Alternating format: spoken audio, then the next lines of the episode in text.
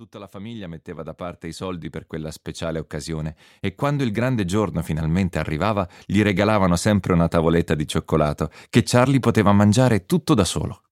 Ogni volta che ne riceveva una, nel meraviglioso giorno del suo compleanno, la riponeva con cura in una scatolina di legno e ne faceva tesoro come se si trattasse di un lingotto di oro fino.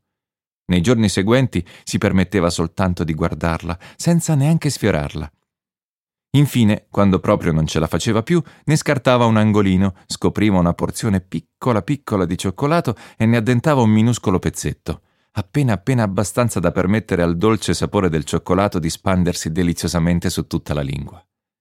Il giorno dopo dava un altro piccolo morso e così via, giorno dopo giorno. E così Charlie faceva in modo che una tavoletta di cioccolato da pochi soldi gli durasse più di un mese. Ma ancora non vi ho detto qual era la tortura tremenda che tormentava il povero Charlie, così amante del cioccolato, più di qualsiasi altra cosa al mondo.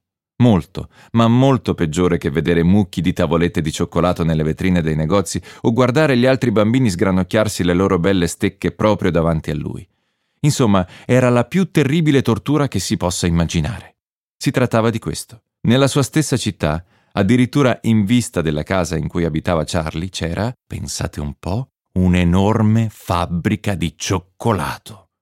Provate a immaginare una cosa del genere. E non si trattava nemmeno di un'enorme fabbrica di cioccolato qualsiasi, era la più grande e la più famosa fabbrica di cioccolato del mondo. Era la fabbrica Wonka, di proprietà del signor Willy Wonka, il più grande inventore e fabbricante di dolciumi e cioccolatini che sia mai esistito. E che formidabile e meravigliosa fabbrica era quella!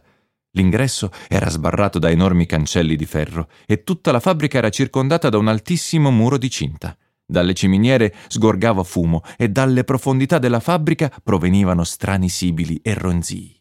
E tutto intorno, nel raggio di almeno mezzo miglio, l'aria era intrisa del forte e ricco aroma del cioccolato fondente.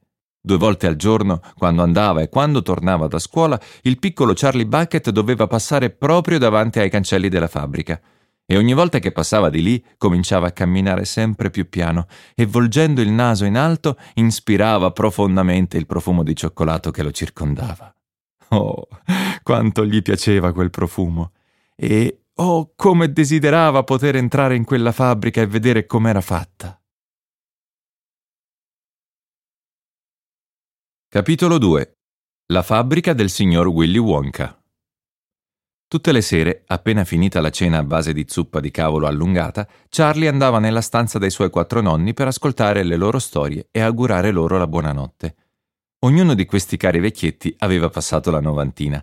Erano tutti raggrinziti come prugne secche e ossuti come scheletri. Per l'intera giornata, fino all'arrivo di Charlie, se ne stavano raggomitolati nel loro letto, due da capo e due da piedi, con le cuffie fino agli occhi per tenere calda la testa, e, siccome non avevano nulla da fare, passavano il tempo sonnecchiando. Ma appena sentivano aprirsi la porta e udivano la voce di Charlie che li salutava con un Buonasera nonno Joe e nonna Josephine, buonasera nonno Giorgio e nonna Giorgina, tutti e quattro saltavano su a sedere e i loro volti rugosi si illuminavano di sorrisi di gioia. Dopodiché cominciavano a chiacchierare. Volevano molto bene al ragazzo. Era l'unica cosa allegra della loro vita e per tutto il giorno non vedevano l'ora che lui venisse a visitarli. Spesso anche il padre e la madre di Charlie entravano nella stanza e, in piedi vicino alla porta, rimanevano ad ascoltare le storie che i vecchi raccontavano. E così, per circa mezz'ora ogni sera, quella stanza diventava un posto felice e tutta la famiglia dimenticava di essere povera e affamata. Una sera, quando Charlie entrò a salutare i nonni, chiese loro La fabbrica di cioccolato Wonka è davvero la più grande del mondo?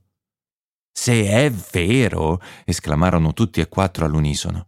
Ma certo che è vero! Santo cielo, possibile che non lo sapessi? È all'incirca 50 volte più grande di qualsiasi altra fabbrica al mondo.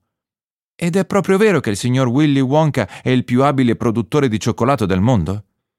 Mio caro ragazzo, disse nonno Joe tirandosi su a sedere e appoggiando la schiena al cuscino. Il signor Willy Wonka è il più sorprendente, il più fantastico, il più straordinario produttore di cioccolato che il mondo abbia mai visto. Credevo che ormai lo sapessero tutti. Sapevo che era famoso, nonno Joe, e sapevo anche che era molto abile. Abile! esclamò il vecchio. Altro che abile, è un mago del cioccolato. Riesce a farci tutto, assolutamente tutto.